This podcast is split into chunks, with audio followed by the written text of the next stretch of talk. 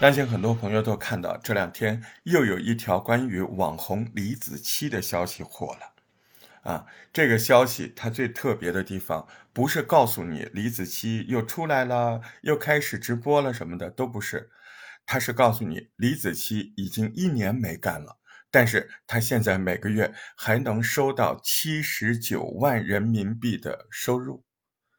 我是大石头，我们今天好好聊聊这个，啊。这个作为嗯内容创作的人，作为自媒体，作为没事儿喜欢录一点东西的人，啊啊，人家也是创作者，人家怎么就能够做成这个样子啊？还有，怎么他不搞了，他还有钱呢？呃，今天好好聊聊这个啊。这两天停更一年多的李子柒，他的油管频道就是 YouTuber 的频道，仍旧能够产生广告收益七十八点五万元人民币每个月的消息。那么就有有关的平台数据很严谨的显示，李子柒频道平均每个月的收入是七十八万五千三百二十元。那最近一个月他在油管的。广告单月收入是五十六万七千两百一十七块钱，那么最近一年他的预估收入一定是超过六百九十万人民币的，这可不是一个小数目啊！拿到谁看到这个数目都会 把想法掉下来，是吧？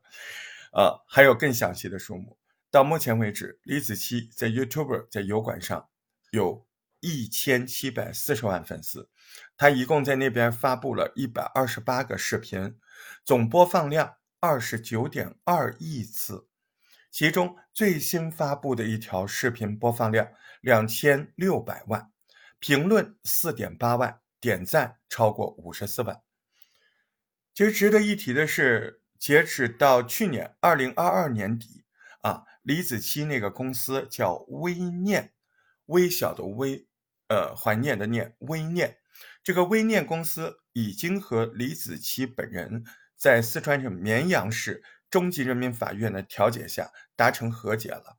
他们这个矛盾呢，五百多天的纠纷就这么终结了。呃，话说从头，二零一六年他们开始合作的。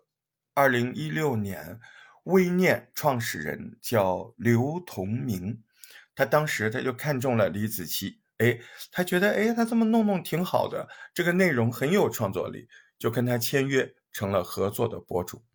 那这之后呢，李子柒负责拍东西，内容输出，那微念呢就帮助这个李子柒打造他的 IP，进行商业变现。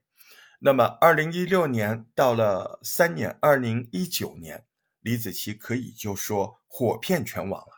啊，一点都不夸张了，啊，全中国都知道有一个姑娘叫李子柒，她的粉丝数量也是一路高涨，她的 IP 变现能力迎来了质的飞跃。当时李子柒赚钱的途径嘛，当然是两种了，一种就是来自平台的广告分成收益，那还有一种呢，就是李子柒这个她还注册了自己的品牌，自有品牌的商品销售。那么在这个中间。啊，这个微念这个公司的运营之下，李子柒自有品牌的销售相当成功。呃，数据记录呢，就是二零二零年这一年，李子柒品牌销售额十六亿，同比增长了百分之三百。仅仅是李子柒螺蛳粉一年销售额就达到了五亿元。哎呦，你说这个数据啊，太惊艳了。但是。就是在微念和李子柒陷入纠纷之后，啊，李子柒品牌产品那也受到影响，销量呢就急剧下滑了。那数据显示，在二零二二年上半年，李子柒品牌在天猫总销量只有一点七亿元，同比下降了百分之五十一。这个时候，这个微念公司他也意识到，哎，这样对李子柒品牌的依赖性太强。那一旦微念公司如果不能够控制李子柒，失去了李子柒的号召力、品牌影响力，那微念公司的变现能力和商业价值也会急转直下，对吧？所以微念这时候赶紧又注册了一个新牌子啊，螺蛳粉的品牌叫臭宝，哎，他要转移部分消费者对李子柒螺蛳粉的关注。呃，二零二二年十一月份，臭宝在抖音的销售超过了二十万，销售额超过一千七百万，呃，成功的打响了品牌的知名度啊。但是我觉得好像。我们还是只记得什么李子柒呀、马六记呀，反正对臭宝这个牌子，说实话，嗯，我个人没有什么印象度。但是即使我们个人没有印象度，数据证明人家那个牌子自己搞的新牌子，虽然没有李子柒那么厉害，但是人家居安思危啊，啊，还是有一定的销售量，那也是呃几百万、几百万的销售额呀，对吧？你说供应链的整合、达人的孵化。我觉得是微念那个公司完成品牌孵化最重要的原因，也是他赚钱的主要的手段。我们再看看另一边，已经跟这个微念公司发生了裂痕的这个李子柒，虽然他的国内粉丝下滑了，但是他外网账号的关注量不降反升，这个也挺有意思的。其实他在外网没有做任何的推广和操作，他就是把作品发到 YouTube 上了。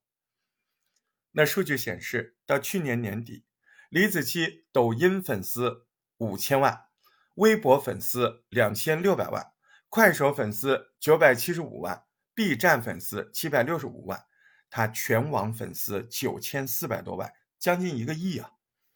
呃，在他停止更新、没有持续上作的这五百多天里面，李子柒的国内的粉丝下降了很多，有多少呢？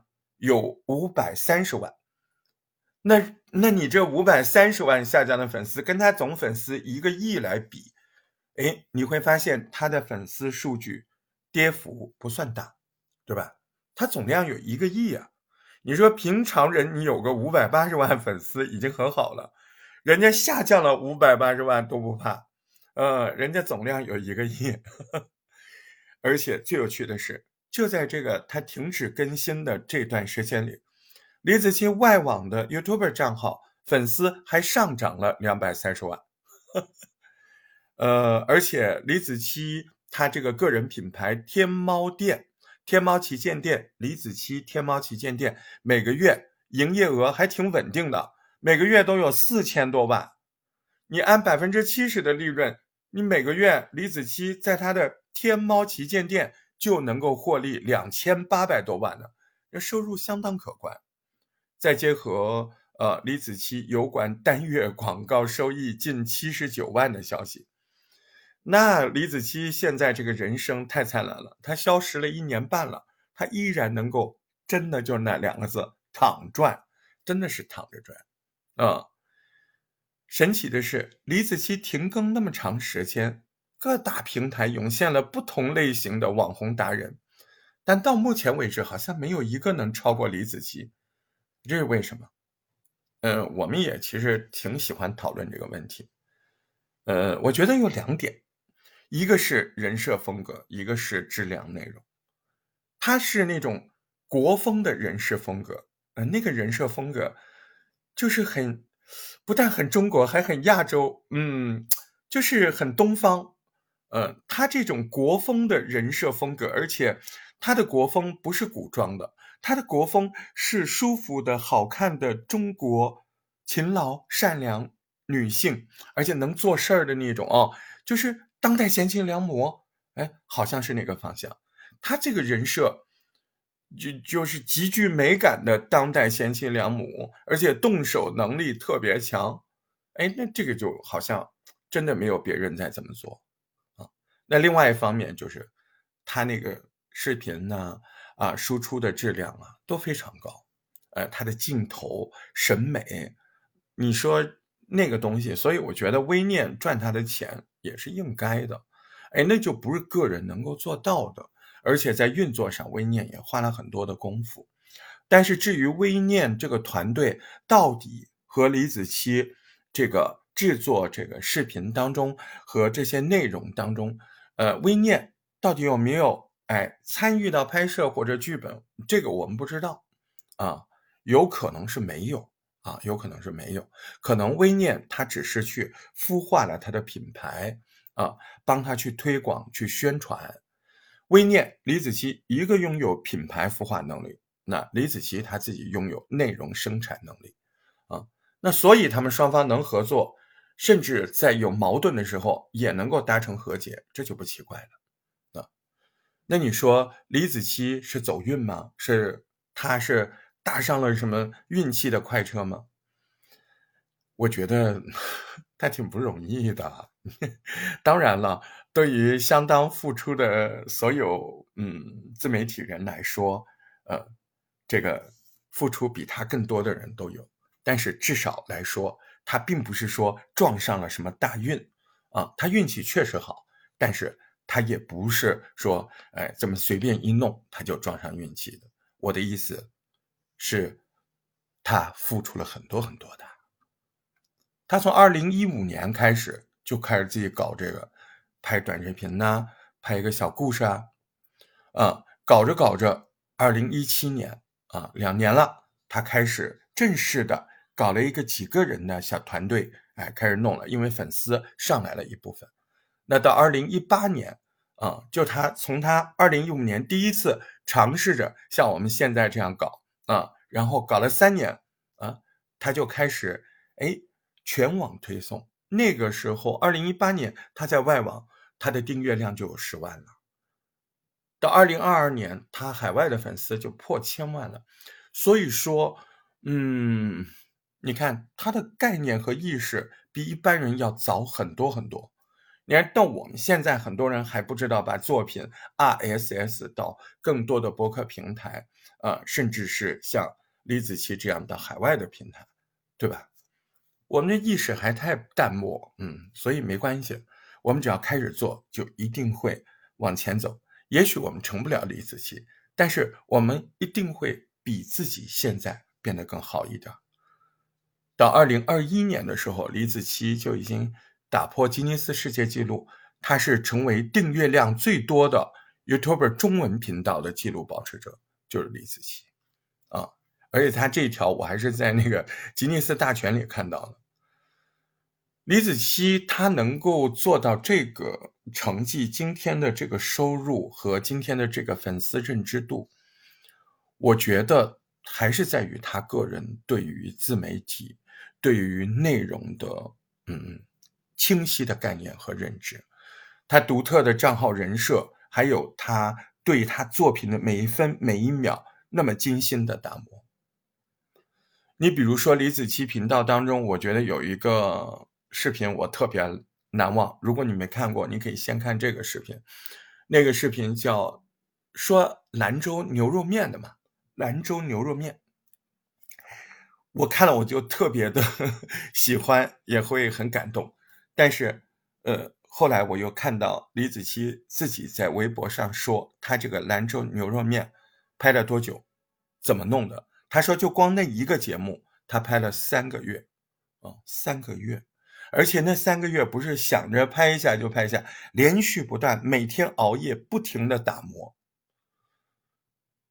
从这个时候看，你就知道李子柒他不但走运，而且他付出了非常非常多。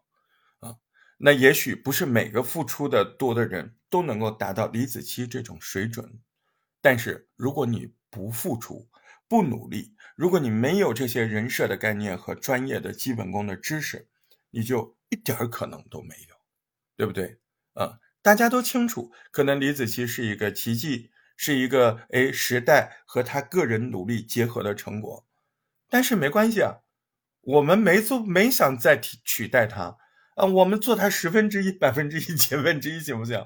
对吧？也挺好的，是不是？你看，不光是中国人在模仿的，越南的博主现在都全面的在复制啊李子柒那个视频当中的一些镜头啊，啊，还当教学，是不是？你所以现在有很多，而且他那个模仿的挺明显的，我看很多海外的网友都在上面说：“哎，你这不就是抄袭这个中国的李子柒的吗？”不管抄不抄，人家也有了自己的流量了，对不对？我相信，等他粉丝稳固了，那个越南博主也会搞出自己的努力。啊，不管你怎么做，你首先你得做，不管是李子柒还是李佳琦，那这些人从大石头看来，他们归根结底就是一个做内容的嘛，对吧？是个内容创作者。哎，在这一点上，你我李佳琦、李子柒，我们是一样的，我们都是个内容创作者。那对于内容创作者来说，优质的内容就是最有力的武器，就是可以让用户和平台之间哎越来越近。这什么意思？就是没有你之前，人家可能不怎么听喜马拉雅。那有你这个节目，人家由于喜欢你，没事儿就来喜马拉雅这个平台来听，就是为了听你。那是不是你的内容就让用户，就是听众和喜马拉雅就是平台用户跟平台越来越强啊？那这样也就促使着平台以你这么优秀的内容为根基啊，他觉得你内容好，他要给你奖励啦，他要给你找广告啦，呃，他也要。趁着你这么优质的内容做更好的评宣，哎，他甚至还可分一杯羹，对不对？形成一个良性的循环。那从另一个角度上来说，内容平台本身它可能并不具备内容变现的能力，啊。他们需要通过创作者输出内容来增加收入，这一点我看特别清楚。所以你别看我在其他平台，哎，收入都挺不错的，我为什么一直坚持在喜马拉雅？喜马拉雅，它有一个非常神秘的光环，它对我来说有个非常独特的地方，在这边它已经基本形成了其他平台没有的一个东西，就是创作者和创作者交流的顺畅。你在其他平台，你就包括某抖，你也很少看到说，哎，创作者之间啊互相的交流。那这个东西在喜马拉雅就是常态。我觉得这个东西是喜马拉雅。创作者的交流乐土这个 IP，喜马拉雅没注重啊，但是他做到了，他自己没发现。呃，我们这么多人啊，在抖啊，在什么？我们不能举例啊，因为这个尊重每个平台啊。哎，你会发现我们为什么还就愿意回到喜马拉雅，在这儿做原始端口？因为这里创作氛围好，对不对啊？创作氛围好，所以。这个也是非常重要的，呃，今天聊这么多，其实最重要的是什么呢？最重要的是，呃，你除了有优质的内容，你除了要知道打造自己的特性之外，嗯，我觉得明天我要继续跟你聊这个，因为这个话题特别深入啊，在这里面你有发散、分发啊，多平台啊，种种种种。啊，这个东西我倒不会在乎，别人会觉得我在喜马拉雅说这个会怎么样？我觉得不会的。啊，喜马拉雅自己现在也在征招，在各个平台有超过一万粉丝或者十万粉丝和更多的人来喜马拉雅。啊，那道理很简单，网络本来就是互通的，对不对？所以。哎，只要喜马拉雅的创作环境是优质的，咱就不怕告诉大家啊，创作者作品应该多样纷繁，这个很正常。今天我们就聊到这儿，哎，明天我们继续就着李子柒的七十六万每个月，我们继续聊下去。我是大石头，感谢您的收听。